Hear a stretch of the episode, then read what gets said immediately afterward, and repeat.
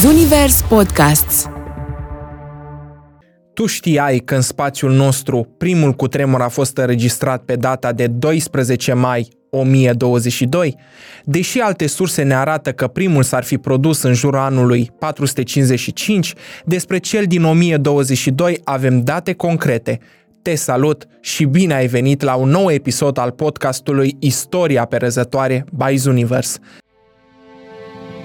Istoria perezătoare cu Emi Vorenciuc, un podcast Zunivers.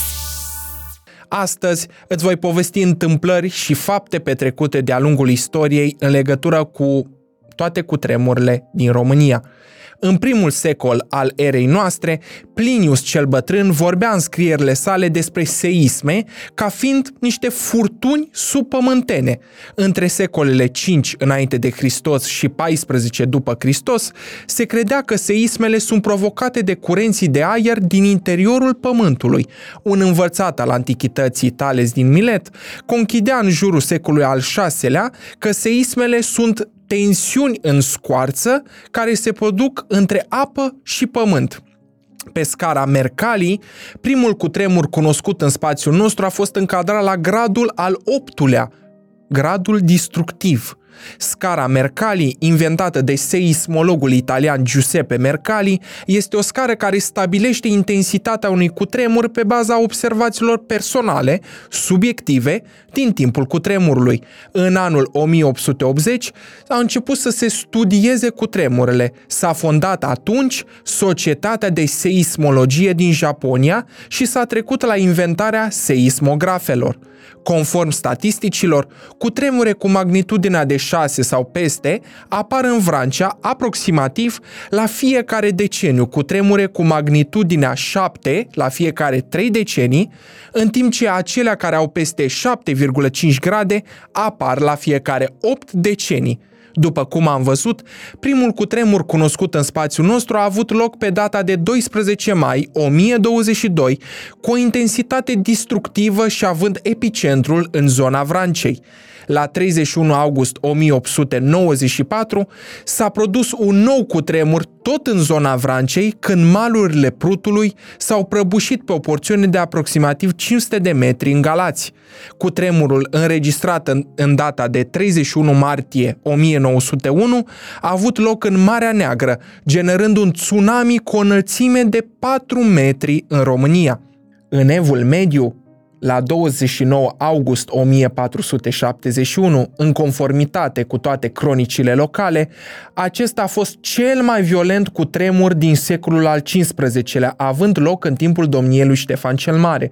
A produs alunecări de teren, replicile sale simțindu-se în Moldova și țara românească pentru încă 5 zile.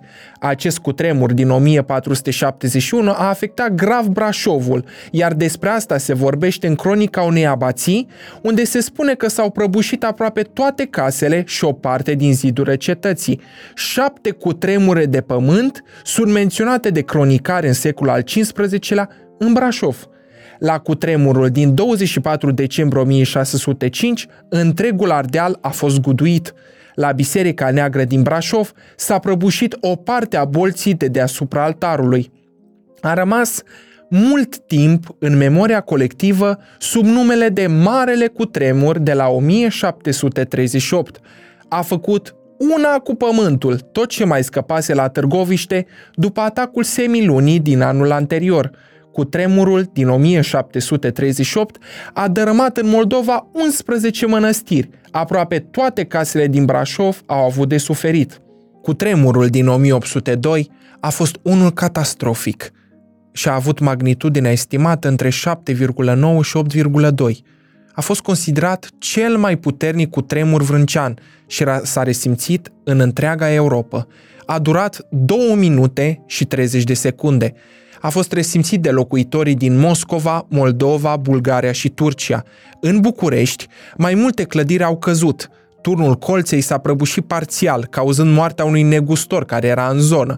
A fost cel mai puternic cu tremur consemnat în România și unul dintre cele mai puternice din întreaga istorie europeană.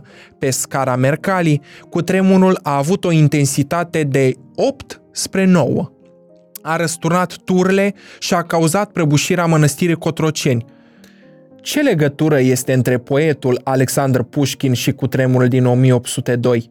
S-au cutremurat pământul foarte tare, de au căzut toate turele bisericilor din București și clopotnița cea vestită, care era podoaba orașului, cu ceasornic au căzut și s-au sfărâmat și era atunci mare frică, relata o sursă a celor vremuri. Într-o scrisoare a, a academicianului Anatolie Drumea de la Chișinău se menționează faptul că o bonă, pe data de 26 octombrie 1802, plimba un băiețel într-un cărucior în curtea bibliotecii Universității Lomonosov din Moscova. La ora 13.53 au început să cadă statuile, iar băncile de piatră s-au răsturnat. Atât de puternic s-a resimțit cu tremurul produs în spațiul nostru.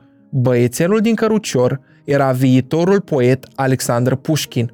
Informația a fost dezvăluită de seismologul Gheorghe Mărmureanu. Pușkin a trăit între 1799 și 1837 și este considerat cel mai mare poet rus și fondatorul literaturii ruse moderne. După ce a trecut cu tremurul, domnitorul Constantin Ipsilanti a ordonat refacerea imediată a orașului București din temelii ca să nu se profite de pe urma dezastrului, Ipsilante a dispus prețuri maximale pe care aceștia le puteau practica. Bucureștiul a fost refăcut astfel în câțiva ani. În 1940, pe 10 noiembrie, are loc un nou cutremur în România, de această dată de 7,4 grade, în care se înregistrează 1600 de morți și 12.100 de răniți. Anul acesta, S-au împlinit 46 de ani de la cutremurul din 4 martie 1977. Probabil că ni-l amintim cu toții. S-a produs la ora 21 și 22 de minute și 22 de secunde, care a avut efecte devastatoare asupra României. Cu o magnitudine de 7,4 grade, a durat circa 56 de secunde, dar a avut peste 1500 de victime, din care aproape 1400 numai în București. La nivelul întregii țări a fost circa 11.300 de răniți, iar 35.000 de locuințe și cămine s-au prăbușit. Printre victimele cutremurului s-au numărat Ae Baconski, Alexandru Bocăneț, Toma Caragiu, Alexandru Ivasiuc, Veronica Porumbacu și alții. Pentru a comemora victimele tragediei din 4 martie 1977, vă redau poemul Corpul, scris de Gabriela Toma. La cutremurul din 77, mama a pierdut laptele din piept. Tata a liniștit-o cât a putut. Corpul ei, tatuat cu iubire, înota în mătasea hainelor. Dimineața i-au găsit îmbrățișați. În timpul cutremurului din 77, poetul Nikita Stănescu încerca din răsputeri, dar în zadar, să-l salveze pe Nicolae Ștefănescu de subdărămături. Chiar atunci, Nikita este lovit de un zid care se prăbușește, iar poetul suferă o paralizie temporară pe partea stângă. După ce cutremurul trece și pagubele se resimt din ce în ce mai acut, Nikita Stănescu îi dedica regretatului său prieten poemul La o despărțire. Nu-ți spun adio, ci la revedere. În cazul tău, nu ne îngropăm morții, ci vii.